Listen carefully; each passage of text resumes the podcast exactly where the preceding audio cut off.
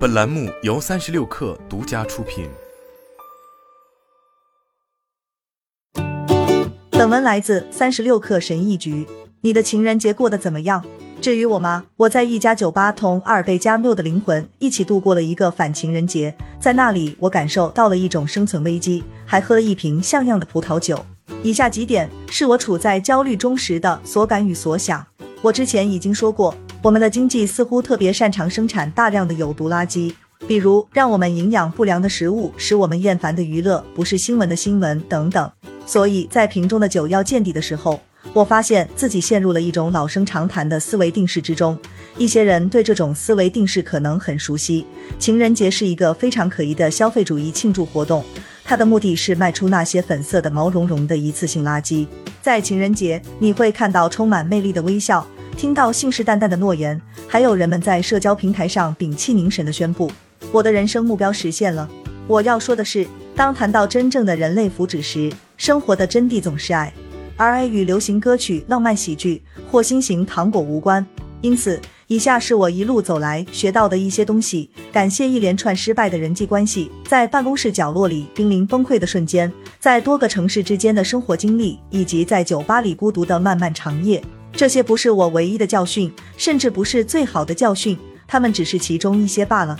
爱有很多种，希腊人区分了博爱、情爱、友爱和亲爱。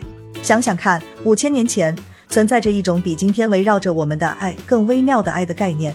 没有体验过各种形式的爱，在彼此之间唤起爱，并为彼此提升爱，我们可能总是会感到有些空虚。爱是一个动词，而不仅仅是一种感觉。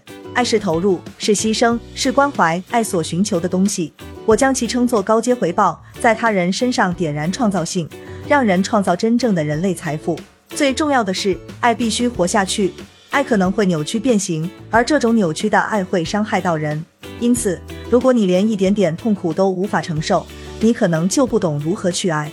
就像你自己的作品一样，如果你不为其中的艺术和工艺付出一些代价，你就不会珍视它。如果你无法承受来自伴侣的一点点痛苦，那你就不可能爱他们。看到他们的所作所为，会提醒你生命的脆弱，让你骤然心碎。我敢打赌，如果你不能将自己从对消费主义伪文化的崇拜中解脱出来，你就无法真正去爱。你必须深吸一口气，投入到这个艰难的旅程中去，弄清楚你为什么会在这里，你是谁，以及生命的意义何在。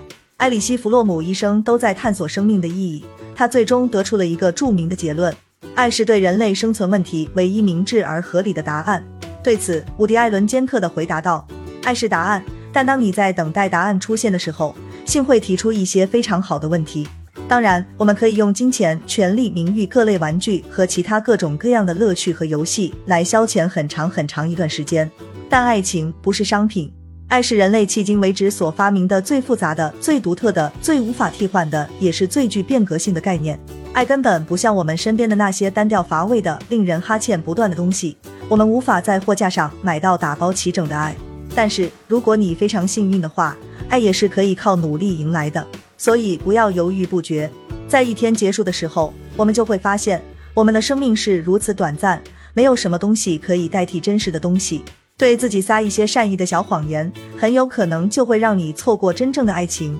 所以，爱你的伴侣吧，爱你的朋友，爱你的家人，爱你的生活，爱你的工作。尽管很多人试图将爱淡化、商业化，从而剥夺它的意义，但爱仍然是炽热的，意义重大的。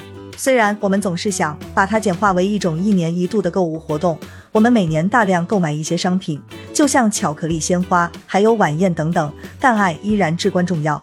虽然我们可能想要把它变成一个选项，就像在货架上选东西一样，取决于你是喜欢红色标签还是蓝色标签，但爱仍然是必要的。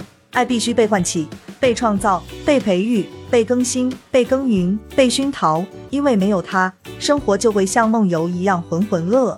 也许我们对爱的庆祝常常带有一种无声的绝望，因为我们真正追求的是对爱的讽刺。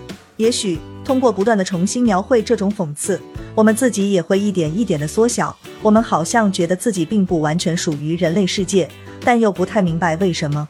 不要废话了，去爱吧。